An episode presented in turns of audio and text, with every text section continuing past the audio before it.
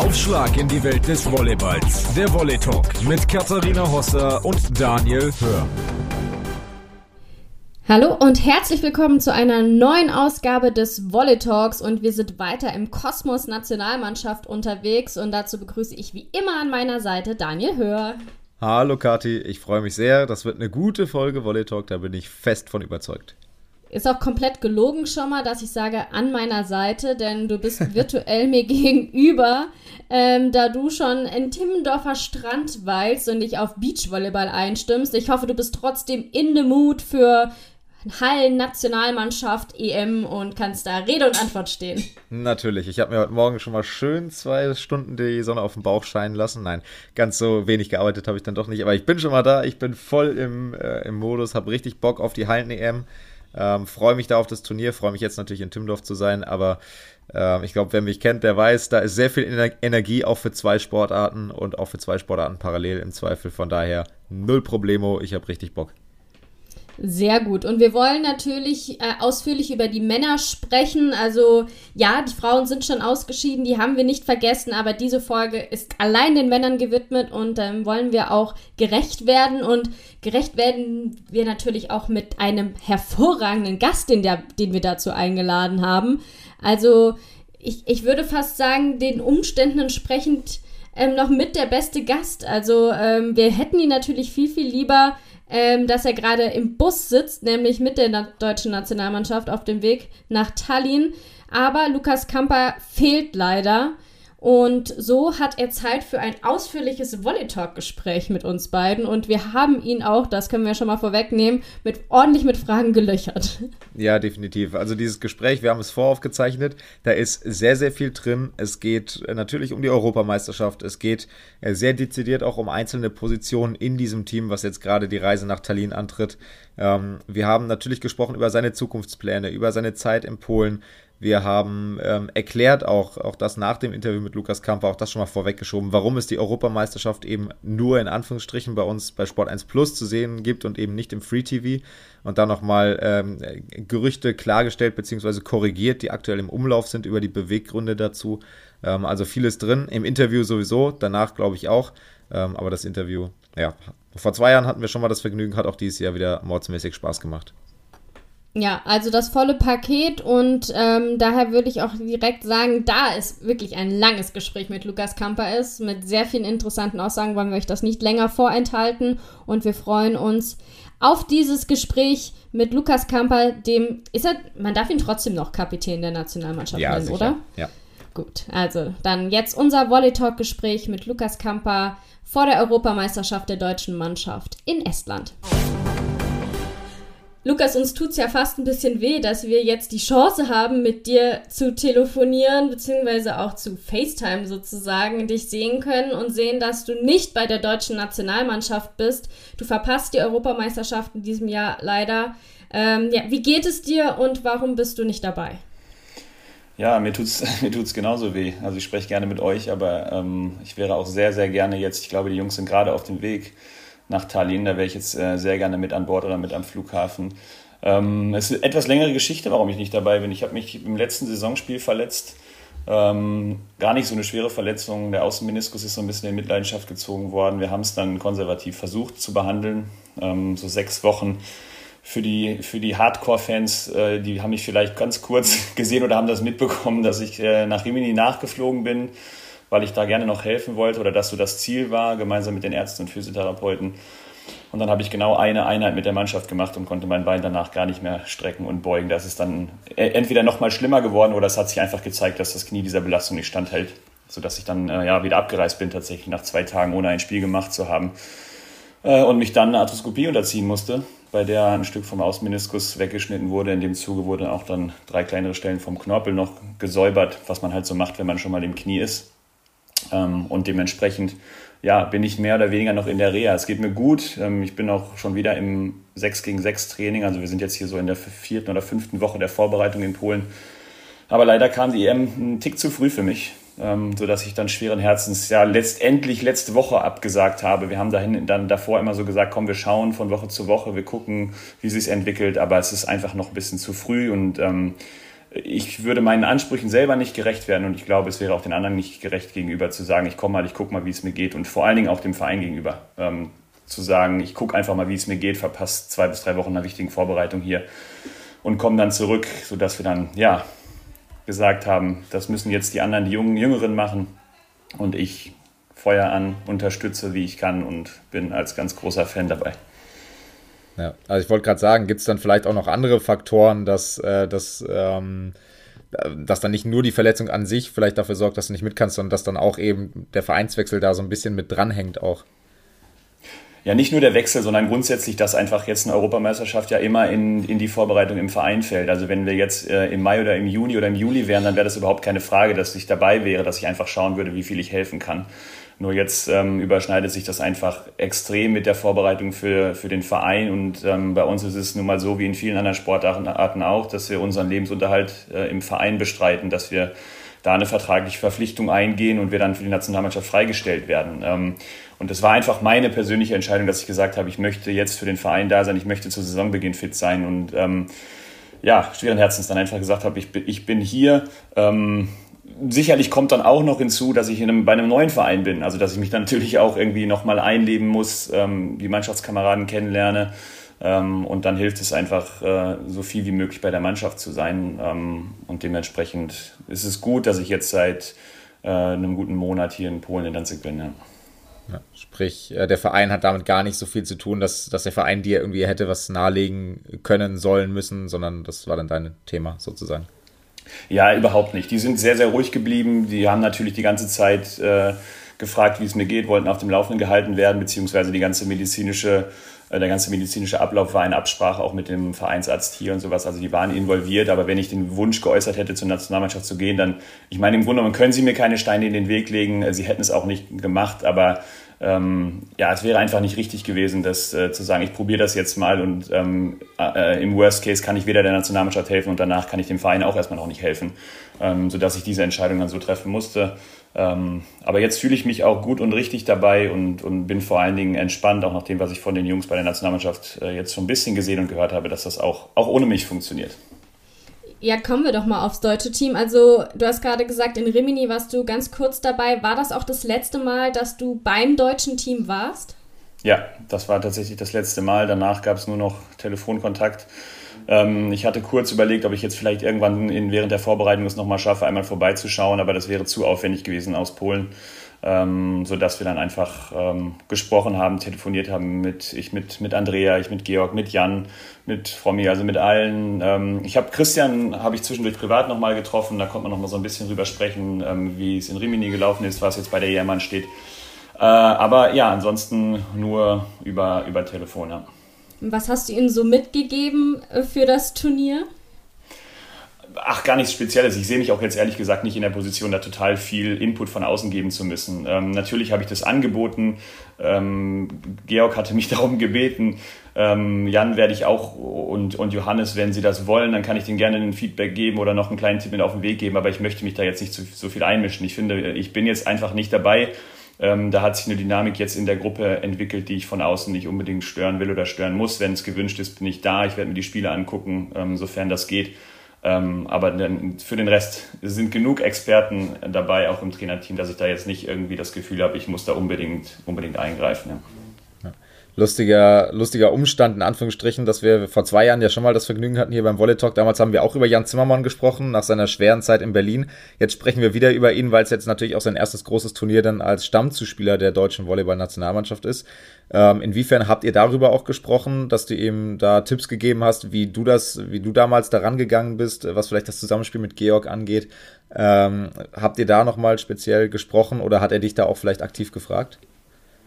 Nee, da haben wir jetzt zur EM noch gar nicht drüber gesprochen. Ich werde ihm noch mal jetzt eine Nachricht vielleicht irgendwann schicken, ähm, dass ich da bin, wenn er das möchte, ihm alles Gute wünschen. Aber ich meine, es ist nicht das erste Mal, dass Jan jetzt als Stammzuspieler in der Nationalmannschaft agiert. Er hat die Nations League gespielt, er hat auch ähm, in den vergangenen Jahren immer schon mal wieder in der Nations League oder bei, bei ähm, anderen Events oder im letzten Sommer war ich ja auch mit meiner Schulter-OP nicht dabei. Das war zwar nur ein kurzer Lehrgang, aber da war er auch als erster Zuspieler da. Also er kennt die Rolle.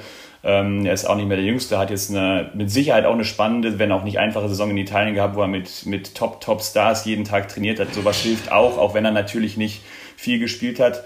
Ähm, sodass ich einfach denke, er braucht jetzt nicht von mir äh, das äh, Einmaleins des Volleyballs erklärt zu bekommen, sondern wenn er da irgendwo mal eine Frage hat, wenn mir was Grobes auffällt, dann gebe ich das gerne weiter. Aber ansonsten bin ich da sehr entspannt und wie ich auch vorhin gesagt habe, das, was ich gesehen habe, wie er jetzt schon mit Georg auch wieder harmoniert, ähm, da bin ich wirklich zuversichtlich.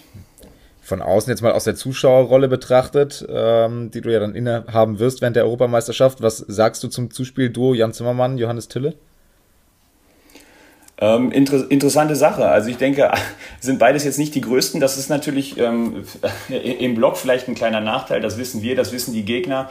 Ähm, auf der anderen Seite sind sie da dann einfach ähnlich und man muss nur ein System spielen. Also sonst war es ja immer so ein bisschen so, ich bin jetzt ein Tick größer. Ich würde mich jetzt auch nicht als Blockmonster bezeichnen, aber das ist natürlich dann vielleicht für die, für die Abwehrspieler hinter uns eher immer so, dass sie bei mir ein bisschen anders stehen als bei, bei Jan. Und ich denke, dass das jetzt bei Johannes und bei Jan ähnlich sein wird, sodass wir da, dass sie da jetzt in der letzten Zeit ein System trainieren konnten ähm, ansonsten kenne ich ihn Johannes leider persönlich, glaube ich, gar nicht. Wir haben uns bestimmt mal irgendwo gesehen, aber ich habe es noch nicht mit ihm trainiert, sodass ich ihn jetzt äh, vom Charakter nicht so gut kenne. Ähm, aber ich glaube, dass wir da ein gutes Duo haben. So das, was ich gesehen habe, Johannes spielt ziemlich äh, unbedarft draus los, habe ich den Eindruck. Ähm, wenn er reinkommt, macht er das immer, immer sehr ordentlich. Ähm, und ansonsten finde ich, dass, dass Jan sich stabil präsentiert hat und, und ähm, ja, keine, keine großen Bedenken bisher. Sehr ja, gut. und der kongeniale Partner, der ja auch dabei ist, ist ja Georg Grosser. Ähm, wir waren alle aus dem Häuschen, als es hieß, Comeback vom Comeback. Also äh, ich weiß gar nicht, der wievielte Anlauf es ist. Es freut natürlich ganz Volleyball Deutschland, aber was glaubst du, wie abhängig ist das deutsche Spiel dann insgesamt auch von Georg? Kann man da sich irgendwie frei machen von ihm? Ja, ich meine, wie er sich jetzt präsentiert hat, das, was ich gehört habe, sind alle begeistert, ähm, wie, fit, wie fit er aus der Zeit gekommen ist. Das hat er mir am Telefon auch gesagt, dass er sehr, sehr hart gearbeitet hat in der Zeit, wo wir Nations League gespielt haben, ähm, dass er sich wirklich so gut wie lange nicht mehr fühlt. Von daher glaube ich schon, dass er enorm helfen kann, auch volleyballerisch. Das war immer so dieses kleine Fragezeichen, was er mir auch gesagt hat. Ich weiß nicht, wie viel ich helfen kann, ich will einfach gucken. Ähm, aber es kribbelt so sehr, dass ich das einfach nicht, nicht machen kann. Ähm, ja, es ist eine, eine super Nachricht. Also natürlich haben wir zwischendurch immer schon mal gescherzt und ich habe ja mit ihm auch so privat Kontakt, aber als er dann mir wirklich gesagt hat, ich mache das jetzt wieder, es war für mich natürlich noch, noch schwerer dann zu sagen, ich komme nicht, ganz klar, weil mit Georg verbindet mich unendlich viel in der Nationalmannschaft und dann ähm, zu sagen, ich mache es nicht, ähm, ist, ist nochmal eine Nummer härter, aber ähm, ja, er, er hat da vollstes Verständnis für. Ähm, man wird sehen. Ich meine, das, wenn man Georg auf dem Feld hat, dann ist es klar, dass sich vieles um ihn dreht. Das war in, in den Jahren immer so, dass es in jeder äh, Vereinsmannschaft so, wo er spielt. Ähm, ich finde aber, dass wir gerade auch auf der, auf der Außenposition jetzt viele, viele Leute haben, viel Auswahl haben. Moritz Kalizek ist jemand, der un unglaublich viel Druck im Angriff machen kann. Ähm, Dennis Caliberda ist dabei, viel Erfahrung. Also da haben wir eine gute Mischung, wir haben viel Auswahl da. Ähm, von daher glaube ich jetzt nicht, dass, dass jetzt die letzten sechs Wochen oder acht Wochen sich darum gedreht haben, Georg wieder ins Spiel zu bringen und alle da, darauf zu polen, dass äh, jeder Ball zu Georg muss und nichts anderes funktioniert. Das, den Eindruck habe ich gar nicht, ähm, sondern er ist einfach jemand, ähm, der dem Spiel sicher gut tun wird, der wieder Aufmerksamkeit vom Gegner auf sich ziehen wird, aber ich glaube nicht, dass es ein System entwickelt wurde, was äh, Georg Grosser heißt.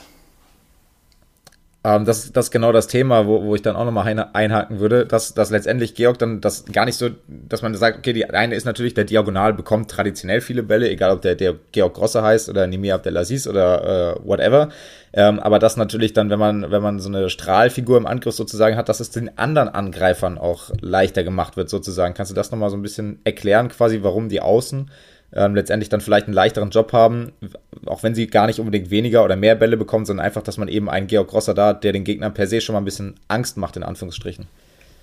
Ja, es ist, also es, natürlich ist es erstmal wunderbar, dass er dabei ist und dass er fit ist und dass er, dass er der Mannschaft helfen möchte. Ähm, man muss halt immer, das ist die Aufgabe gerade für uns Zuspieler, diese Balance finden zwischen was ist zu viel Georg, was ist zu wenig Georg. Ähm, was bedeutet das für die anderen Angreifer? Du hast es richtig gesagt. Natürlich werden viele Mittelblocker immer wieder ein Auge auf ihn haben. Aber ich muss auch ehrlich sagen, ich glaube auch, wenn, wenn Linus Weber auf dem Feld ist, ist das auch nicht unbedingt äh, äh, deutlich anders, weil der physisch äh, auch extrem präsent ist.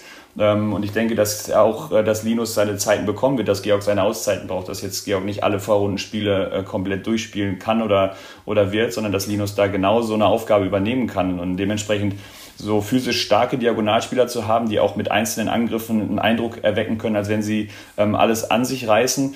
das ist natürlich schön, weil, weil man als Außenangreifer weiß, ähm, dass man äh, ja, eventuell nicht den perfekt positionierten Block vor sich hat. Und das, das ist die Aufgabe von uns Zuspielern, das so zu steuern, so auszunutzen, ähm, da alle möglichst effizient einzusetzen. Das gilt, gleiche gilt für die Mittelblocker. Ich denke, wir können versuchen, ähm, vielleicht mit den Bällen, die ein bisschen weiter weg vom Netz sind, auch noch das erste Tempo zu nutzen, weil wir vielleicht davon ausgehen, dass die Mittelblocker ein bisschen mehr auf Georg fixiert sind. Das sind so diese Dinge, ähm, aber da, da muss ich nicht eine Fernanalyse betreiben, sondern da, da haben wir genug äh, Know-how im Stuff, um das äh, vorzubereiten und auch gegnerspezifisch anzupassen. Aber das sind so die Dinge, die uns Zuspielern dann durch den Kopf gehen. Wie können wir das steuern?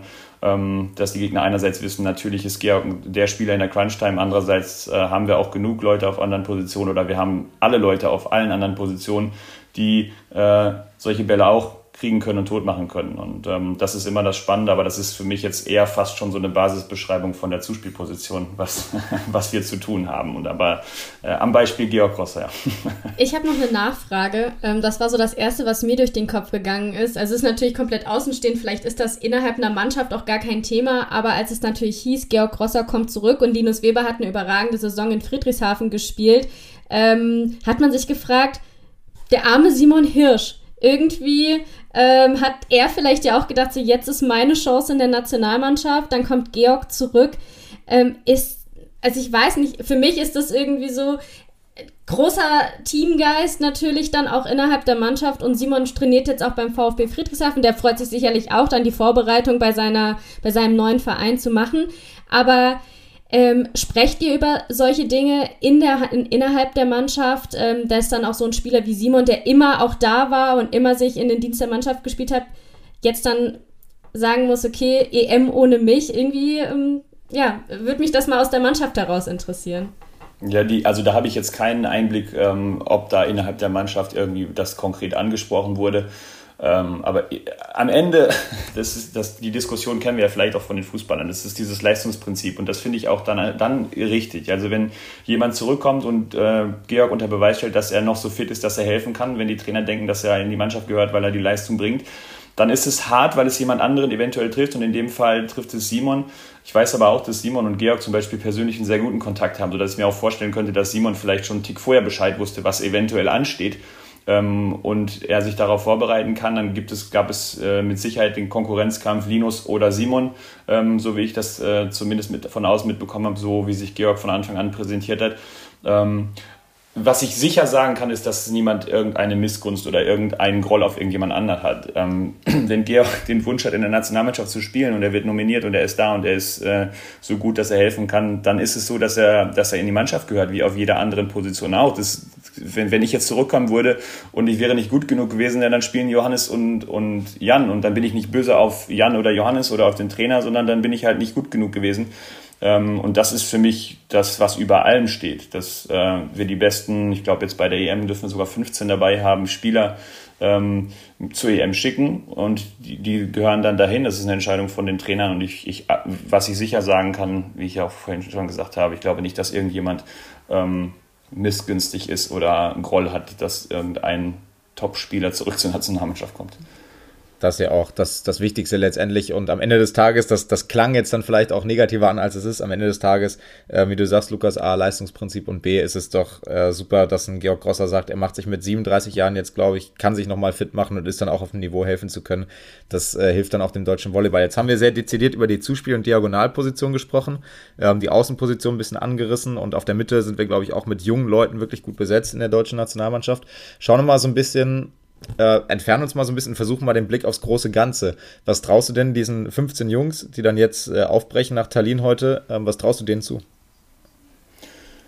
Ah, viel, muss ich sagen. Also ich ähm, habe es jetzt schon häufiger erlebt in der Nationalmannschaft, dass, dass es so Momente gab, wo es hieß, oh, da kommt nichts nach und äh, die Zukunft, oh Gott, oh Gott, oh Gott. Ähm, und auf einmal kommen drei, vier Leute, in Anton Bremer, jetzt der Janik Goralik, den ich gar nicht auf dem Schirm hatte, muss ich ehrlich sagen, ähm, der sich aber gut präsentiert da, ähm, Johannes Tille, also all diese Leute, die danach kommen und auf einmal hat man wieder eine komplette Mannschaft, äh, einen breiten Kader, in dem sehr viele Leute in sehr, sehr vielen unterschiedlichen Positionen oder, oder Aufstellungen gemeinsam spielen können. Ähm, ich sehe seh ein Riesenpotenzial, was, was Tobi Krieg jetzt auch mit seinem Schritt ins Ausland äh, noch gelernt hat. Ähm, also wir haben wir haben großes, großes Potenzial und ähm, ich glaube, das ist auch eine Europameisterschaft, wo vielleicht die eine oder andere Mannschaft nicht in Bestbesetzung antritt. Das ist jetzt eher eine Vermutung von mir, ähm, was ich so bei einzelnen Spielern jetzt äh, über Social Media oder sowas mitkriege, dass da nicht unbedingt jeder ähm, bei der EM dabei ist, äh, sodass ich glaube, dass sie sehr, sehr gute Chancen haben, gut aus der Gruppe rauszukommen. Ähm, und dann ja, dann sind wir schon im Viertelfinale und dann, dann kann es immer ganz schnell gehen. Oder ist das Achtelfinale? Nicht, dass ich jetzt Quatsch erzähle. Achtelfinale. Erstmal Achtelfinale, genau. Ähm, aber nichtsdestotrotz, dann ist man in der K.O.-Phase und dann, ähm, wie sagt man so schön, von Spiel zu Spiel. Also ich glaube, dass wir, dass wir sehr viele Möglichkeiten haben mit Georg, mit Linus, ähm, auf Außen extrem viele Möglichkeiten haben, zusammen äh, zu spielen. Und von daher also ich würde mich riesig über eine Wiederholung von 2017 oder eine ähnliche Überraschung freuen. Würdest du dann Deutschland auch für dich in den Favoritenkreis äh, mit einrechnen oder sind das dann doch andere? Ah, ich glaube, ehrlicherweise muss man sagen, das sind dann doch noch andere. Ähm, wenn man jetzt wirklich äh, um äh, die Europameister äh, oder den Titel, die, die Medaillen spricht und da Favoriten nennen will, dann, dann muss man ehrlicherweise äh, ein, zwei andere oder drei andere vor uns nehmen. Ähm, aber es war eigentlich, oder es ist bei jedem Turnier so, dass es immer wieder diese Mannschaften gibt, die sich auf einmal zusammenraufen, in Rausspielen, ähm, überperformen oder mehr performen, als es vielleicht von anderen erwartet wird. Ähm, und da würde ich unsere Mannschaft definitiv dazu zählen, dass wir das Potenzial haben, ähm, die meisten oder alle zu schlagen, ähm, wenn es uns gelingt, das, das, das aufs Feld zu bringen, was wir können, dann auf jeden Fall, ja. Ja, du sprichst es an, zuletzt waren es ja zweimal die Slowenier und eben einmal die deutsche Mannschaft 2017. Ähm, jetzt hat man in diesem Sommer ja bei Frankreich, Russland und Polen, um die mal rauszunehmen, ähm, eine Vorbereitung gehabt, die sicherlich die EM peripher im Fokus hatte, aber vor allen Dingen die Olympischen Spiele. Ähm, ist das jetzt vielleicht auch ein Vorteil für Teams wie Deutschland, wie Serbien, die eben diesen Fokus auf Olympia nicht hatten, sondern wo der, das Saisonhighlight die Europameisterschaft ist, ähm, dass sie jetzt mehr darauf hin periodisiert sind und äh, den Saisonhöhepunkt eben jetzt noch spielen und eben nicht diesen Abfall in Anführungsstrichen vielleicht nach dem eigentlichen Saisonhighlight schon hatten mit der Nationalmannschaft? Äh, ich würde es ein bisschen so sehen. Ich will mich da nicht zu weit aus dem Fenster lehnen, ähm, weil auch andere Mannschaften mit Sicherheit äh, noch Leute in der Hinterhand im Kader haben, die, die jetzt, wenn wir jetzt die Nationen ansprechen, die, die bei Olympia waren, die dann vielleicht mit einem anderen Gesicht da auftreten, aber da sind junge Leute, die sich dann eben jetzt auch präsentieren wollen. Also ich glaube nicht, dass da irgendeine Mannschaft hinkommt, die das einfach nur spielt. Ähm, um es zu spielen. Wenn wir jetzt die Polen rausnehmen, die vielleicht etwas enttäuscht haben bei Olympia, die sich aber scheinbar entschieden haben, sie spielen jetzt mit der gleichen Mannschaft die Europameisterschaft, dann glaube ich, dann tun sie das, um ihrem Land zu zeigen und sich selber zu beweisen, was sie, ähm, was sie letztendlich drauf haben und um nochmal was gemeinsam zu gewinnen. Also ähm, Spaziergang wird sicher nicht und, und leicht wird es auch nicht, aber trotzdem, wie ich es gesagt habe, ich habe gesehen, dass der, dass der Boyer von den Franzosen nicht dabei ist. Zaitsev wurde operiert. Atanasiewicz ist, ist heute in Polen angekommen. Also es sind schon große Namen, die jetzt bei der Europameisterschaft in verschiedenen Nationen nicht dabei sind. Ähm, dementsprechend glaube ich, dass wir ja mehr oder weniger mit der vollen Mannschaft äh, da antreten, wie du gesagt hast, darauf vorbereitet sind auf die Europameisterschaft. Und ähm, ich denke, es, es, kann nicht schaden, das Ganze in dem Kopf so zu platzieren, dass wir sagen, ähm, ja, wir sind eine der Mannschaften, die frisch sind, die hierauf hingearbeitet haben, dass es uns so angehen, dass wir, dass wir ähm, möglichst weit nach vorne kommen wollen. Ja. Ja, jetzt hat man in der deutschen Gruppe ja auch mit Frankreich den Olympiasieger, allerdings mit neuem Trainer. Laurent Tilly ist zurückgetreten nach, ähm, beziehungsweise hat seinen Rücktritt schon vor Olympia angekündigt und hatte dann eben im Olympiafinale sein letztes Spiel. Der neue Coach Bruninho bei Leibe, kein Unbekannter auf dem äh, weltweiten Volleyballparkett. Ähm, aber ist das dann vielleicht auch eine Chance gegen ein Team, was vielleicht noch nicht so ganz warm ist mit dem neuen Trainer oder was, den neu, was dann erstmal den neuen Einfluss vom Trainer verarbeiten muss, gegen den Olympiasieger dann direkt mal ein fettes Ausrufezeichen zu setzen? Schwer zu sagen. Also ich meine, ich habe ja auch schon mit ein, zwei Franzosen zusammengespielt. Ähm, ich tue mich ganz schwer vorauszusagen, wie die Franzosen auftreten werden. Zum einen wegen dieser neuen Konstellation. Das kann ähm, immer ein bisschen dauern, bis man sich da äh, zusammenrauft. Zum anderen, ähm, ja, die Franzosen haben sich ja auch immer mal wieder so als ein bisschen als eine Wundertüte präsentiert. Also ich fand auch, dass sie bei der bei Olympia, auch wenn ich nicht allzu viel gesehen habe, in der Vorrunde nicht unbedingt überzeugt haben. Ähm, aber auf einmal ähm, macht's klack bei denen und sie spielen alles an die Wand ähm, oder haben auch in jedem Spiel immer die Möglichkeit zurückzukommen. Und genauso ist es bei der EM. Also es kann auch sein, dass sie jetzt einfach ein bisschen ähm, ja, durchatmen und dieses, äh, das jetzt als einen Auftakt für einen, für einen neuen Zyklus Richtung Paris schon nehmen und erstmal sagen, so, ja, wir sind jetzt Olympia Olympiasieger, wir gucken mal und wir spielen das Ganze. Ähm, oder aber sie, sie sind noch auf Wolke 7 ähm, und, und in diesem Flow und haben erst recht Selbstbewusstsein getankt. Das kann beides sein. Ähm, aber darüber sollte ich mir Gedanken machen und nicht die anderen, die jetzt gegen die spielen. Also die sollen sich da darauf konzentrieren. ähm, aber das ist ja generell, wie wir es eben schon oder wie ich es eben gesagt habe, bei vielen Mannschaften der Fall. Wie kommen sie aus dem Olympia-Turnier raus? Wie, wie viel Anlauf nehmen sie? Und, und wie hoch ist die Spannung? Ähm, ja, das, das wird man sehen. Ja. Ja, Frankreich ist ja auch ein Team, mit dem wir sowieso noch eine Rechnung offen haben. Ähm, ich habe immer so aus, aus Spaß gesagt, so dass es unser Olympiaplatz, ähm, die, den die Franzosen da haben. Und am Ende sind wir eigentlich, dann hätten wir auch vielleicht Olympiasieger werden können. Wer weiß, wenn wir es geschafft hätten. Leider haben wir eben nicht die Olympia-Quali geschafft. Da gab es auch so ein bisschen die Sorge bei den Fans, nachdem Georg auch gesagt hatte, er würde da, äh, das war sein letztes Turnier erstmal. Jetzt wissen wir alle, dass es zum Glück nicht so war. Ähm, bisschen Gedanken um den Umbruch beim deutschen Team gemacht. Ähm, hattest du dir selber auch Gedanken über einen Rücktritt gemacht, nachdem Olympia verpasst wurde? Also natürlich äh, begleitet mich das Thema äh, schon länger, dass ich immer wieder sehr, sehr genau abwägen muss, ähm, wie, viel von dieser Doppelbelastung kann ich mir erlauben? Wir haben es am Anfang gesagt, es ist jetzt die zweite Saison leider, die ich mit einer, mit einer Operation, mit einmal Schulter, einmal Knie beende. Das sind ja auch immer so diese Zeichen, auf die man, auf die man hören soll. Und, und wir haben halt den Sommer, um dann, wenn wir Pausen brauchen, ähm, eine Pause zu machen. Also es ist immer was, was natürlich dann auch näher rückt. Bei, bei, mir bleibt die Zeit ja auch nicht stehen. Aber ich war eigentlich nie an dem Punkt, dass ich gesagt habe, ich höre jetzt auf. Ich habe es mir noch für keinen Moment vorgenommen. Ich habe es mir nicht vor der Olympia-Quali oder dann für Olympia vorgenommen zu sagen, ähm, danach ist auf jeden Fall Schluss.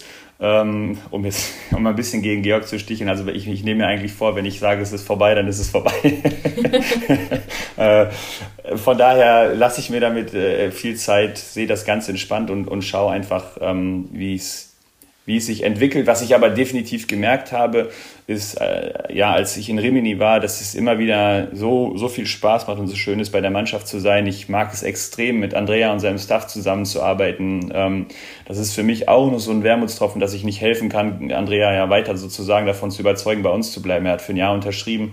Ähm, und ich wünsche mir sehr, dass es noch weitergeht. Und ähm, auch das war für mich die ganze Zeit im Hinterkopf und hat so gebohrt oder gehämmert und gesagt, ähm, ich möchte, ich möchte auch meinen Teil dazu beitragen, dass Andrea weiß, äh, wie wichtig er für uns ist, wie, gerne wir mit ihm zusammenarbeiten. Ähm, jetzt habe ich kurz den Faden verloren. Äh, Achso, Rücktritt, ja, also kein Thema. Nee, ich mache äh, mach erstmal noch weiter und ähm, dadurch, dass ich jetzt auch den, den äh, größten Teil oder fast den gesamten Sommer verpasst habe, habe ich das Gefühl, dass ich noch ein paar Körner für die Zukunft äh, habe. Ja, ähm, das hoffen natürlich alle Fans. Also wenn der Volleyballer des Jahres bitte noch dann ein paar Turnierchen spielt. Ähm, du hast es gerade angesprochen, Andrea Gianni, unglaubliche Strahlfigur im Volleyball. Ähm, wie sehr warst du als Kapitän vielleicht von Christian Dünnes, dem Sportdirektor, auch angetrieben worden? Komm, ähm, sprich mal bitte mit ihm zeig ihm, wir haben alle Lust darauf. Ich meine, dass Georg zurückgekommen ist, sicherlich auch ein Zeichen für Andrea, dass äh, nicht nur ein Jahr vielleicht verlängert werden sollte. Inwieweit warst du da auch involviert? Du bist der Kopf der Mannschaft. Ja, also ich war nicht in die Vertragsverhandlungen involviert. Ähm, ich, ich wusste das von Christian vielleicht etwas früher als die Öffentlichkeit, wie, wie das Ganze äh, aussehen wird. Ähm, aber die Verhandlungen an sich, ähm, da habe ich, hab ich nichts mit zu tun gehabt, habe ich nicht reingequatscht. Ähm, ich denke, Andrea kennt uns, weiß, ähm, wie gerne wir mit ihm zusammenarbeiten, was wir in ihm haben. Ähm, wie du gesagt hast, ich denke ganz klar, Georg ist auch deswegen zurückgekommen. Ich weiß, dass Georg auch sehr, sehr gerne mit Andrea zusammenarbeitet. Ähm, und das hat mit Sicherheit auch den, Aus den Ausschlag gegeben oder war ein gewichtiger Punkt, dass er gesagt hat, in dieser Konstellation mache ich gerne nochmal einen Rücktritt vom Rücktritt. Ähm, ja, wie es gesagt wurde, es liegt an uns. Es, ähm, es gab diesen kleineren Umbruch ohne Georg oder es gab ähm, einen Umbruch, ähm, beziehungsweise es beginnt durch, durch diese verpasste Olympia-Quali ja schon der neue Zyklus Richtung Paris. Ähm, und es ist an uns, Andrea, zu zeigen, ähm, dass wir das mit ihm machen wollen, dass wir ihn überzeugen, dass er bleibt. Ähm, das klingt jetzt so, als wenn wir eine totale Bringschuld hätten. So meine ich das gar nicht, weil ähm, natürlich, äh, wenn Andrea sich überlegt, noch für ein Jahr zu unterschreiben, dann weiß er ja, mit wem, mit wem er das macht. Er kennt uns gut. Und ich glaube auch, dass er wirklich gerne mit uns zusammenarbeitet. Aber natürlich Erfolge, Schritte nach vorne, eine Entwicklung sind wichtig und, und werden dann den Grundstein dafür legen, dass er hoffentlich dann sagt, komm, Olympia äh, in Paris machen wir, machen wir gemeinsam oder gehen wir gemeinsam an, was, was mich extrem freuen würde. Ja, das Gute ist ja auch immer, dass es nur drei Jahre sind. Das haben wir jetzt immer während der Berichterstattung ähm, immer noch mal auch so auf, aufgezeigt bekommen, wie wahnsinnig durch diese Verschiebung alles jetzt viel verkürzter ist. Also von daher, ähm, ja, hoffen wir sehr, dass mit der Nationalmannschaft ähm, Olympia gemeinsam mit Andrea Gianni und mit dir angegangen werden kann. Ja, macht jetzt mal noch keine Schlagzeile daraus, dass ich jetzt so zugesagt habe, aber. Doch. wir, wir, schauen mal, wir schauen mal. Nee, aber da, da ist ja. natürlich die, die Hoffnung des Volleyball-Fans sicherlich auch da. Ähm, und da noch einen erfolgreichen Zyklus in dem Triumvirat äh, Gianni, Campa, Grosser. Oder das ist dann zu wenig vielleicht auch für die Mannschaft, weil da ganz viele andere noch dazu zählen. Aber jetzt mal als die ja. Köpfe, die Köpfe des Teams, was dahinter steht, was, was schon großartige Erfolge auch in der Konstellation hat, einfach feiern können letztendlich. Ähm, aber stellvertretend dafür, dass das noch ein paar Jährchen weitergeht. Ähm, schließen wir das Kapitel Nationalmannschaft schweren Herzens und äh, kommen, oder was heißt schweren Herzens? Wir kommen auf jeden Fall nochmal äh, zu dir persönlich, zu, ähm, zu deiner Vereinssituation in Polen, zu deiner äh, letzten Saison. Ähm, du warst äh, lange Zeit äh, bei, ich sage den Vereinsnamen immer falsch, ich versuche es trotzdem immer wieder, Jaschemski Wegiel. Ich hoffe, es kommt einigermaßen hin. Ähm, ja. Dann wurde dir in der vergangenen Saison mitgeteilt, dass äh, dann in der jetzt beginnenden Saison nicht mehr mit dir geplant wird. Wie hast du das damals empfunden? Ähm, ja, das würde nochmal ein komplett neues Kapitel aufmachen, wenn wir das jetzt äh, Schritt für Schritt durchgehen. Und ich hatte mich auch äh, in Polen entschieden, dieses ganze Thema komplett aus der Öffentlichkeit rauszulassen. Ähm, aber grundsätzlich, das kann ich sagen, hat es mich persönlich getroffen vor allen Dingen die Art und Weise, wie das abgelaufen ist. Äh, vielleicht wird der eine oder andere mitbekommen haben, dass ich auch mein Kapitänsamt im Laufe der Saison zurückgegeben habe, ähm, weil für mich eine vertrauensvolle Zusammenarbeit ähm, mit dem Trainer und dem Vereinsführung so nicht mehr möglich war. Ähm, wir haben uns dann zusammengerauft und ich habe mich entschieden, auch die Saison da zu Ende zu spielen. aber es war nicht schön und nicht würdig für die Zeit, die wir da gemeinsam verbracht haben und das Vertrauensverhältnis, was ich geglaubt hatte, dass es existiert. Ähm, aber ich will auch nicht die, die, komplette Zeit da irgendwie schlecht reden. Also ich hatte super Jahre da. Ähm, muss auch einfach sagen, Marc Lebedew hat mir damals das Vertrauen geschenkt, hat mich da hingeholt und den Grundstein dafür gelegt, so eine Erfolg, erfolgreiche Zeit zu haben. Ähm, ja, ich hätte mir einfach gewünscht, dass es anders kommuniziert wird. Darum ging es. Äh, mein Vertrag ist ausgelaufen. In, in der Hinsicht kann ich niemandem Vorwurf machen ähm, sondern es geht einfach darum, wie solche Sachen, zu welchem Zeitpunkt und wie sie kommuniziert werden. Das ist nicht so gelaufen, wie ich mir das vorgestellt hätte. Ähm, und dementsprechend war dann aber auch recht früh klar, ähm, dass ich mir was anderes suchen muss. Das ist dann wieder äh, ja, Business as usual für uns. Ähm, wenn es irgendwo nicht weitergeht, wenn ein Vertrag nicht verlängert wird, dann geht es halt einfach darum, sich was Neues zu suchen. Ähm, und dann ja, habe ich die Fühler, wie auch in den Jahren davor, das ist ja auch immer schon mal wieder so durchgesickert, wie man so schön sagt, ähm, Richtung Deutschland ausgestreckt und weiterhin in Polen. Das waren eigentlich so meine beiden, ähm, meine beiden Ziele, zu schauen, was ist in Deutschland möglich.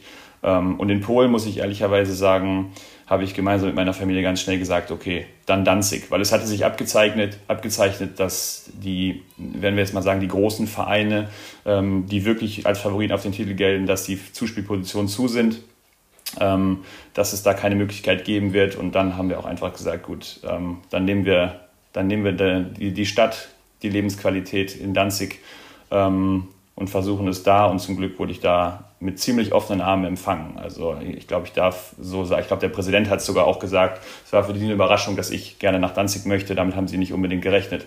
Ähm, und dementsprechend äh, schön, dieses Gefühl dann direkt wieder zu bekommen, dass man irgendwo sehr willkommen ist. Und ähm, bisher ist es äh, wirklich schön her. Ja.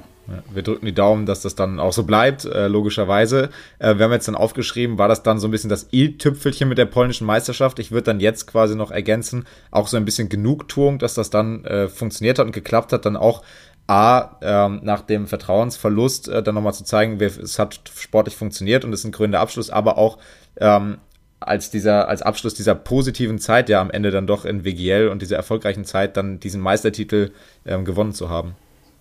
Ja, absolut, muss ich so sagen. Also das, das Gefühl Genugtuung war das überwiegende Gefühl. Ich weiß nicht, ob leider oder, oder, oder ähm, ähm, trotzdem oder wie auch immer. Also natürlich würde man denken, wenn man Meister wird, dann sollte es einfach nur ein Glücksgefühl sein. Das war bei mir nicht so. Ich war etwas gehemmt, das habe ich gemerkt. Es war viel Genugtuung dabei.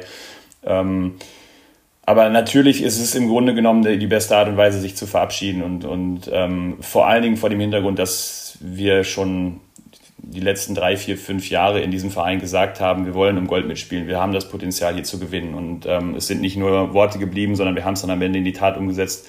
Ähm, und das ist vielleicht das größte, äh, die größte Errungenschaft, die ich in, in dieser Zeit da geschafft habe, dass ich äh, ein angekündigtes Ziel oder ein gewünschtes Ziel ähm, mit umgesetzt habe.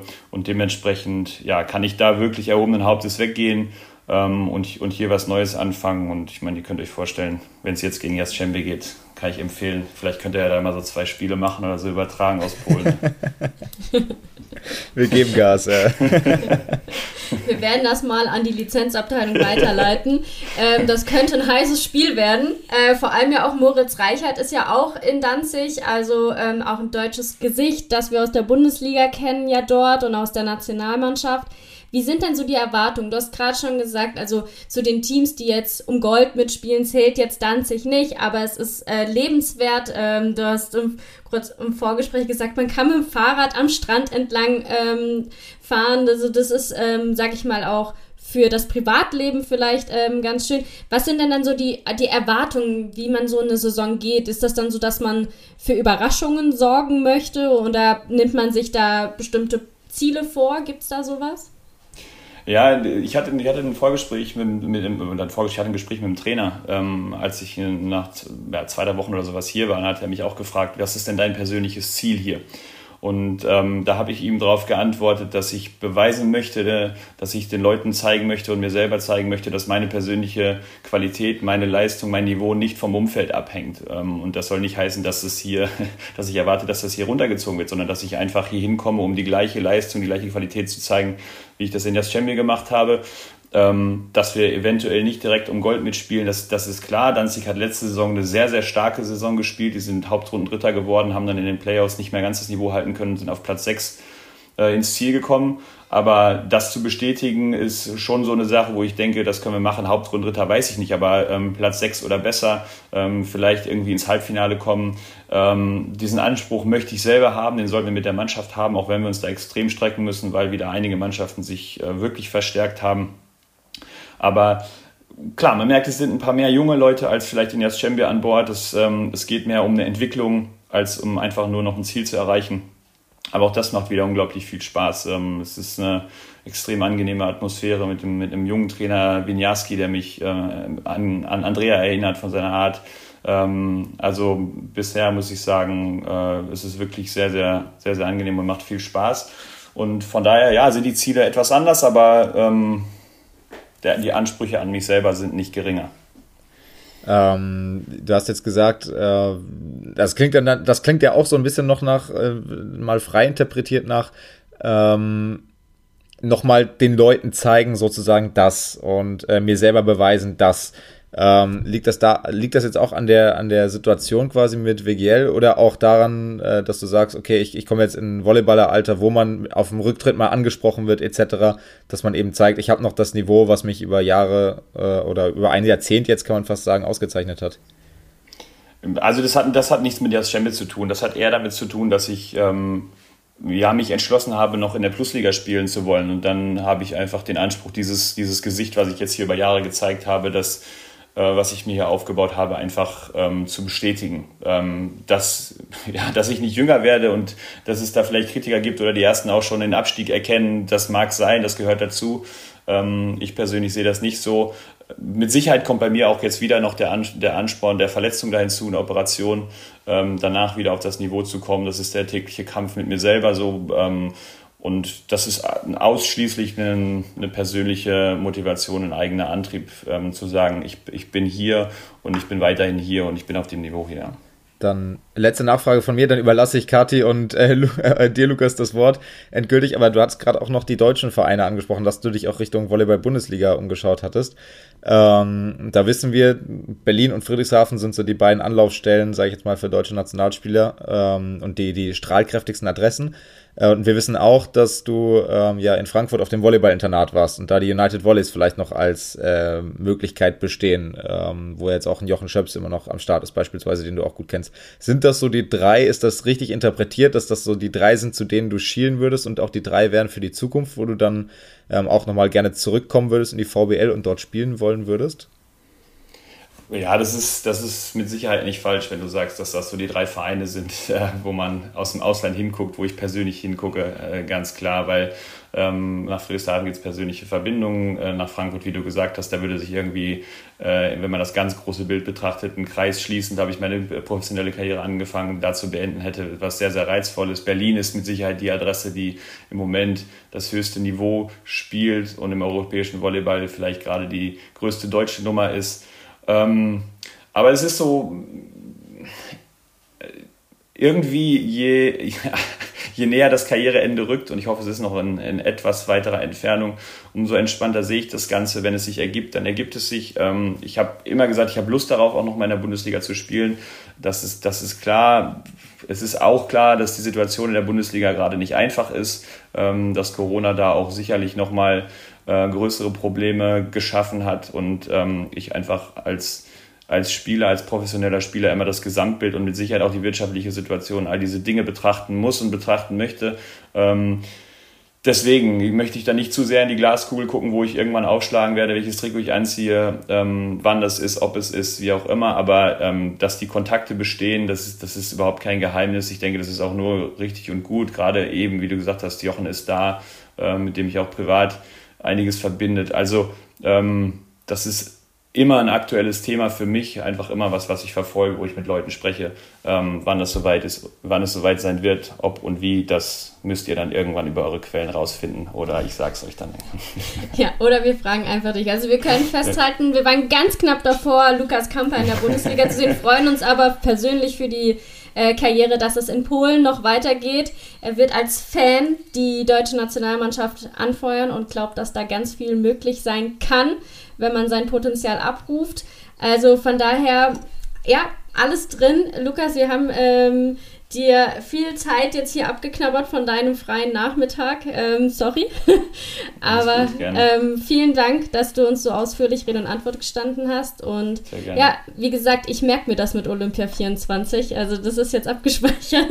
Ja. Also damit werden wir dich dann nochmal ähm, eventuell konfrontieren müssen. Vielen Dank für die Zeit und dann alles Gute für das Knie, für die Schulter und alles weitere und eine gute Zeit in Danzig und vielleicht dann ja ein paar Spiele gegen Ex-Vereine, wo es dann ordentlich Feuer gibt. Ja, danke euch, sehr gerne. So, also jetzt sind wir bestens informiert über die deutsche Mannschaft. Wir wollen unseren Senf natürlich aber auch noch zu der Europameisterschaft dazugeben. Daniel, eine Sache ist mir ganz wichtig, die ich gerne vorweg schicken würde. Und zwar, wir übertragen ja auf Sport 1, in der Sport 1 Welt die Europameisterschaft. Ähm, es gibt so ein paar Gerüchte, wir wollten das bei Sport 1 nicht im Free TV zeigen. Das ist natürlich kompletter Bullshit, um es mal auf den Punkt zu bringen. Richtig. Wir ja. würden die Männer richtig gerne im Free TV zeigen, weil sie immer sehr, sehr viel Spaß machen.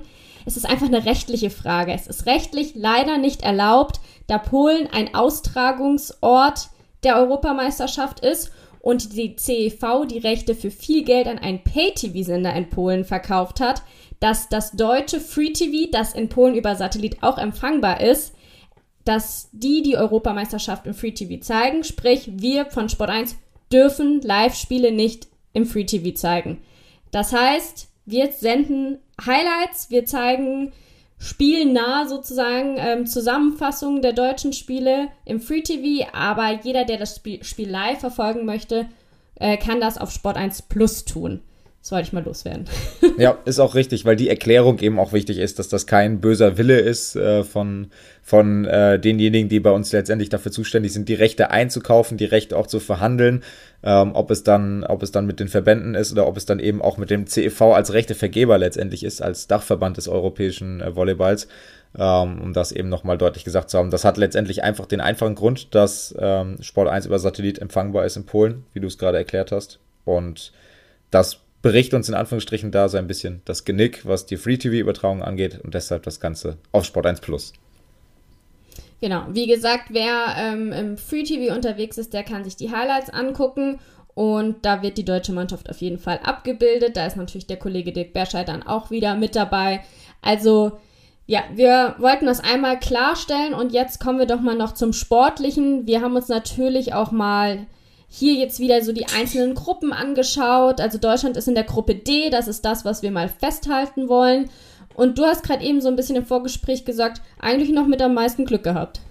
Ja, also die Gruppe würde ich sagen, äh, Platz 2 hinter Frankreich muss das Ziel sein. Die Konkurrenz aus Kroatien, Estland, Lettland und äh, der Slowakei bei aller Liebe und bei allem Respekt, auch da, ich, man muss ja sagen, bei den Frauen habe ich mich schon etwas vertan bei der Einschätzung der Gruppe, aber da ähm, sehe ich doch das deutsche Team deutlich vor den vier genannten. Frankreich ist dann natürlich das Team Olympiasieger, das es zu schlagen gilt, auch auf dem Weg Richtung Titel und dann eben auch im Kampf um Platz 1 in der Gruppe. Ähm, darum sollte es für das Team gehen, weil ich glaube nicht, dass man, wenn man sagt, man ist eigentlich viermal der klare Favorit und einmal hat man noch eine Rechnung offen, auch mit Frankreich, was die Olympia-Quali 2020 angeht. Ja, da also sollte man nicht sagen, unser Ziel ist Platz 2. Ähm, ja, da ja. haben alle momentan ja noch ein bisschen, ja, bisschen was offen. Ähm, wollen wir mal ganz kurz durch die anderen Gruppen fliegen? Wir Gerne. haben die Gruppe A, die spielen in Polen, denn da ist Polen auch in der Gruppe sozusagen der Gruppenkopf, spielen Griechenland, Ukraine, Portugal, Belgien und Serbien. Also ähm, da ist so der Kampf um, um die vier Plätze, die weiterkommen, schon groß, muss man sagen. Also ähm, klar, Portugal und Griechenland sind da vielleicht so ein bisschen die, ähm, die Herausforderer in dieser Gruppe. Und Polen, ich glaube, Polen, die haben richtig, ähm, ja, die haben richtig was gut zu machen. Und ich glaube, äh, das macht sie auch echt gefährlich. Absolut. Also ich, ich bin bei dieser Gruppe, sind so drei Zweiergrüppchen letztendlich. Von hinten angefangen, ähm, Griechenland und Portugal, die würde ich auf 5 und 6 ansiedeln. Ähm, dann hast du mit der Ukraine und mit Belgien zwei sehr gefährliche Mannschaften, die Serbien und Polen, die dann auf 1 und 2 als amtierender Weltmeister und amtierender Europameister anzusiedeln wären, jetzt erstmal in der Prognose. Die können äh, sich aber gegenseitig alle richtig ärgern. Ukraine, gefährliches Team um den Superstar Oleg Plotnitsky natürlich ähm, aus Perugia.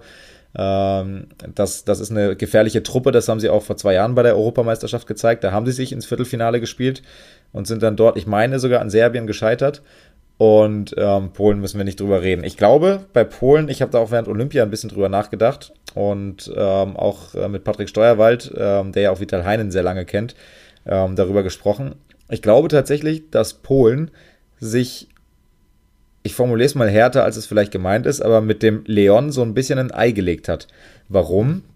Wilfredo Leon, unbestritten einer der besten Volleyballer seiner Zeit, unfassbarer Spieler, unfassbarer Typ, aber der spricht kein Polnisch der kommt in eine Mannschaft, die zweimal Weltmeister geworden ist, wo ein Mannschaftsgefüge besteht, rund um ein Kubiak, rund um äh, Womasch, rund um ähm, Bartosz Kurek.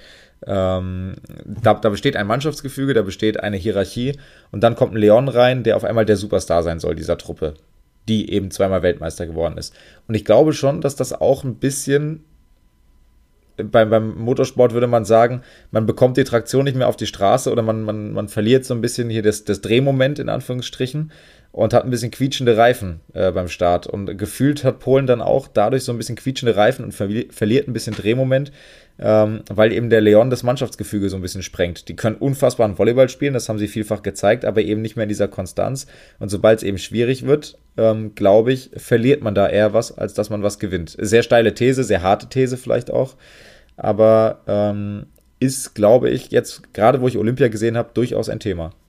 Jetzt habe ich gesagt, dass Leon kein Polnisch spricht, ne? Ist natürlich Blödsinn. Also spricht Polnisch, ist mit einer Polin verheiratet. Lukas hat es ja vorhin auch erzählt. Ähm, also das ist natürlich Blödsinn. Zum Rest stehe ich weiterhin natürlich zu 100 Prozent. Ja, wir sind gespannt. Wir werden ja die EM verfolgen, vielleicht auch Fazit ziehen in einer der nächsten Folgen. Lass uns mal durch die Gruppen weiter durchfliegen. Äh, Gruppe B, Italien, Belarus, Montenegro, Bulgarien, Tschechien und Slowenien. Ist Slowenien für dich noch so stark wie die letzten Jahre? Sind auf jeden Fall für eine Überraschung gut. Also sie sind so wie immer so ein bisschen das Dark Horse, sagt man ja. Ähm, oder das trojanische Pferd, so ist es richtig. Äh, so ein bisschen das trojanische Pferd, haben sehr gute Einzelspieler, haben auch wieder ein super Mannschaftsgefüge, ähm, können sehr gefährlich werden. Eine, Italiener, eine italienische Mannschaft ist nominell davor anzusetzen. Ähm, haben natürlich mit äh, Gianelli einen der besten Zuspieler der Welt, mit Zaitsev einen sehr beeindruckenden Diagonal, ähm, einen sehr jungen Außen, der bei Olympia hervorragend gespielt hat. Und ähm, also auch da kann man durch die Mannschaftsteile durchgehen, die sind gut besetzt. Ähm, Slowenien super gefährlich, Bulgarien nicht mehr das Team, was sie mit den Nikolov, äh, mit Nikolov waren, mit, äh, ich könnte jetzt wieder Namen aufzählen, vor, vor acht, neun Jahren, wo sie bei Olympia auch im Halbfinale standen, 2012, aber immer noch brandgefährlich. Ähm, Tschechien auch nicht zu unterschätzen, wie ich finde. Ähm, also auch keine leichte Gruppe, aber doch mit äh, deutlicher Favoritenrolle bei Italien. Und Bulgarien und Slowenien, die können, äh, die streiten sich um Platz 2 in Anführungsstrichen, können aber auch Italien ärgern. Und dann haben wir noch die Gruppe C, die spielen in Finnland und da spielen dann eben neben Finnland Nordmazedonien, Russland, die Türkei, die Niederländer und Spanien. Ja. Ich muss den Namen des italienischen Außen noch nachreichen. Micheletto heißt der gute Mann aus Trentino. Ähm, ganz stark gespielt ähm, zuletzt. Ähm, Gruppe C, Russland, kommen mit einer Silbermedaille. Ähm, die einen würden sagen mit Selbstbewusstsein, die anderen würden sagen, die haben jetzt nochmal richtig Bock, was Goldenes um den Hals hängen zu haben nach dem Turnier. Sind mit Sicherheit der Favorit. Niederlande steht und fällt mit Nimir Abdelaziz, äh, dem Diagonalen, der eine unfassbare Saison gespielt hat in Trentino, der mit seinem Aufschlag wirklich Spiele allein entscheiden kann. Unbestritten. Ähm, der Typ ist einfach Wahnsinn. Und ähm, an einem guten Tag kann die Niederlande Russland schlagen. Im Normalfall tun sie das aber nicht. Ähm, und dahinter ist dann schon, also die anderen Teams sind dann schon dahinter anzusetzen, ähm, deutlich auch dahinter anzusetzen. Also eigentlich Russland ein bisschen Abstand, Niederlande ein bisschen Abstand und dann äh, kommen Finnland, Nordmazedonien, Spanien und die Türkei. Ähm, sehe da, wie gesagt, Russland, die sich eher warm spielen dann für die K.O.-Runde und die Niederländer, die natürlich die Chance haben, sich mit Platz 2 eine super Ausgangslage für die K.O.-Runde äh, zu erarbeiten und äh, dann vielleicht äh, im Achtelfinale noch auf einen vermeintlich leichteren Gegner zu treffen. Wie siehst du da die Problematik, dass zum Beispiel das deutsche Team weiß, wenn es weiterkommt, und wir gehen davon aus, dass sie weiterkommen, ähm, dass man reisen muss? Glaubst du, dass das äh, so ein Problem sein könnte, dass man da dann nochmal einen Ortswechsel hat? Ich glaube nicht. Also das, das glaube ich eigentlich nicht. Dafür ist das Team zu routiniert. Das kennen sie aus äh, diversen ähm, Wettbewerben. Also Reisen vor dem Spiel gehört letztendlich dazu. Ich glaube nicht, dass das so ein Thema ist, weil auch die Hallen, ähm, es, es kann, es wird eben nicht passieren, dass du so eine spezielle Halle hast, wie die ZF-Arena zum Beispiel in Friedrichshafen, wo, wo du dich gewöhnen musst an eine komische Wölbung im Dach oder an äh, Lichtgeschichten, sondern du hast ja bestimmte Vorgaben, die erfüllt sein müssen an die Hallen. Die Vorgaben sind sehr, sehr hoch von der CEV. Insofern ist es dann eigentlich wurscht, ob du in Finnland, Estland, Tschechien oder Polen deine K.O.-Runde spielst.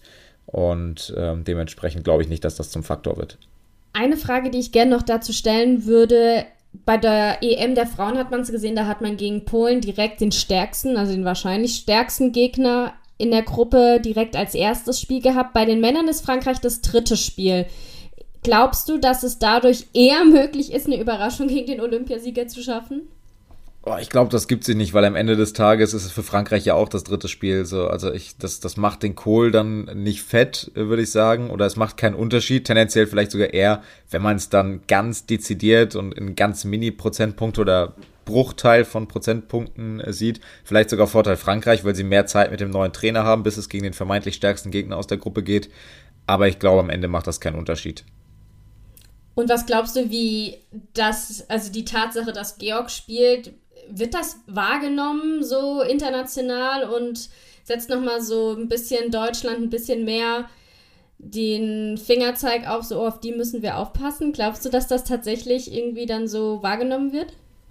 Bis zu einem gewissen Prozentsatz auf jeden Fall. Das ist genauso wie in Deutschland dann, wenn wir gegen Frankreich spielen oder wenn das deutsche Team gegen Frankreich spielt, dann ist natürlich ein Augenmerk auf Evan Gapet oder auf einem Jean Patry. Ähm, je nachdem, wer dann dabei ist, auch im Kader. Also sonst auch bei einem, bei einem äh, bei den Russen, bei einem Michailov, bei, äh, bei den Italienern, bei einem Zaitsev, wenn er dabei wäre, auch da nochmal die Korrektur zu äh, vorhin, der, der natürlich dann nicht dabei ist jetzt bei dieser Europameisterschaft. Ähm, bei äh, Niederlande, bei Abdelaziz und so weiter und so fort. Also du hast immer diese Spieler, wo natürlich dann Augenmerk da ist. Es macht's in dem Sinne eben genau aus den zwei vorhin auch mit Lukas besprochenen Faktoren schwerer, dass du A, den starken Spieler hast und B, ähm, die Konzentration des Blocks, was es dann wieder schwerer macht, den Block anständig gegen die restlichen Spieler zu stellen, weil du eher den Fokus darauf hast. Insofern hilft es, glaube ich, schon, aber Frankreich auf der anderen Seite ist halt auch so wahnsinnig abgezockt und die kommen mit dem Selbstverständnis eines Olympiasiegers dahin, dass die auch sagen könnten und die französische Mannschaft besitzt intrinsisch auch diese Arroganz, die sie mit einigen Spielern auch nach außen tragen, äh, zu sagen, ist mir doch egal, wer auf der anderen Seite steht. Ähm, wir sind besser, wir sind Olympiasieger und sollen sie doch machen. Fangen wir ab, so ungefähr. Ähm, Kenne ich zugegebenermaßen die Spieler persönlich aus Frankreich einfach zu schlecht, ähm, aber das könnte ich mir eben auch vorstellen, dass das für die eben nicht die Rolle spielt, was sie auch wiederum bei der Olympia-Quali in Berlin so stark gemacht hat, weil alle Teams, gegen die Deutschland gespielt hat damals, vor anderthalb Jahren, hat man schon gemerkt, egal ob das äh, Bulgarien war, egal ob das Slowenien war, egal ob das whoever war, dass da schon ein Fokus auf Georg war. Und wenn Georg in Form ist, dann interessiert ihn das nur bedingt, dass ein Fokus auf ihn ist, sage ich mal. Ähm, und genau das hat eben Frankreich im Finale nicht gemacht, weil sie gesagt haben, ey, Patrie ist geil, Engapet ist geil, Logov ist in Form. Äh, wir haben zwei überragende Zuspieler mit Brisa und Tonyuti. Ähm, interessiert uns doch nicht. Und dann gab es ja auch dieses Spielchen hier mit dem, äh, mit dem angespannten Bizeps zwischen Engapet und äh, Grosser, dass man da dann Respekt vor ihm hat, aber dann sagt, okay, wir stellen alles dagegen, was wir haben, ähm, aber indem wir unser Spiel spielen und nicht indem wir uns auf ihn konzentrieren. So oder so ähm, wird es, glaube ich, echt äh, eine schöne Truppe, die Deutschland da zur EM schickt. Eine schöne, eine schöne sogar. Eine, schön, eine schöne, ja, eine erfolgreiche weiß ich ja noch nicht. Also da, die Mischung ist auf jeden Fall da und ähm, ich, ich freue mich sehr und ich würde sagen, aufgrund unseres Tippdebakels bei der deutschen Frauen-Nationalmannschaft oh, ja. äh, sparen wir uns das vielleicht lieber und lassen uns einfach überraschen, was das Team am Ende dann aufs Feld zaubert. Also, außer du möchtest dich wieder in die Nesseln setzen, dann kannst du natürlich. Ich, nee, ich, ich mach's einfach genau andersrum. Ich mache es einfach genau andersrum. Ich sage, die Jungs fliegen in der Vorrunde auf, äh, raus und hoffe, dass ich genauso schlecht tippe wie bei den Frauen. ja gut, das ist, glaube ich, relativ ausgeschlossen, dass das passieren wird. Ähm, vor allem, weil wir auch besprochen haben, was denn für das Team alles noch auf dem Spiel steht. Ne? Also Stichwort Zukunft Johnny, da hoffen wir natürlich, dass ja es einen Schritt weiter geht. Und da muss man ja sagen, das wäre erreichen Halbfinale, sich die Chance auf eine Medaille zu erarbeiten. Letztes Jahr ist man ja im Viertelfinale, äh, vor zwei Jahren, im Viertelfinale an Polen äh, gescheitert. Also von daher lassen wir uns mal überraschen, was die Deutschen, was sind das eigentlich? Adler? Was sind die Fußballer schon? Da muss man uns noch ein Äquivalent zu Schmetterlinge zu überlegen. Schmetterlinge überlegen, ja. Obwohl die Mädels ja auch nicht so gerne Schmetterlinge heißen, obwohl ich das immer noch lustig finde. Also ja, immerhin ja. kreativ. ähm, also überlassen wir uns mal überraschen, was da passiert bei der Europameisterschaft. Für die Deutschen geht es am Freitag los. Das werden wir alles verfolgen. Wie gesagt, auf Sport 1 mit ausführlichen Highlights der deutschen Spiele. Sport 1 Plus, alles live.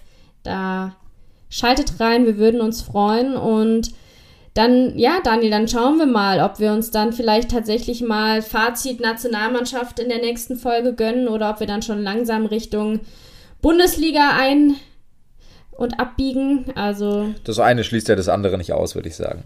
Ja, also wenn ihr nicht genervt von uns seid, dann gibt es dann auch mehrere Folgen. äh, Volley Talk. Vielen, vielen Dank, Daniel, ähm, für Gerne. deine Zeit wieder. Lukas Kamper, super Gast. Also es war, wird vielleicht das nicht das zweite und das letzte Mal gewesen sein, dass er hier bei uns dabei war. Ähm, und dann vielen Dank an euch alle fürs fleißige Zuhören, fürs Mitfiebern mit den deutschen Mannschaften und alle noch ein Tipp, die jetzt vor dem Wochenende noch den Podcast hören. Die deutschen Beachvolleyballmeisterschaften stehen an. Da ist Sport 1 und Free TV mit, oh Gott, wie vielen Stunden, so schnell kann ich nicht rechnen, vielen Stunden dabei. ähm, Schaltet ein, wir freuen uns drauf. Volleyball und Beachvolleyball satt auf Sport 1 und ja auch ein, ein fetter neuer Vertrag mit der Frauenvolleyball-Bundesliga. Fünf Jahre geht es da weiter. Also da freuen wir uns drauf und freuen uns, wenn ihr das nächste Mal wieder mit dabei seid beim Volley Talk. Macht's gut. Tschüss. Ciao, ciao.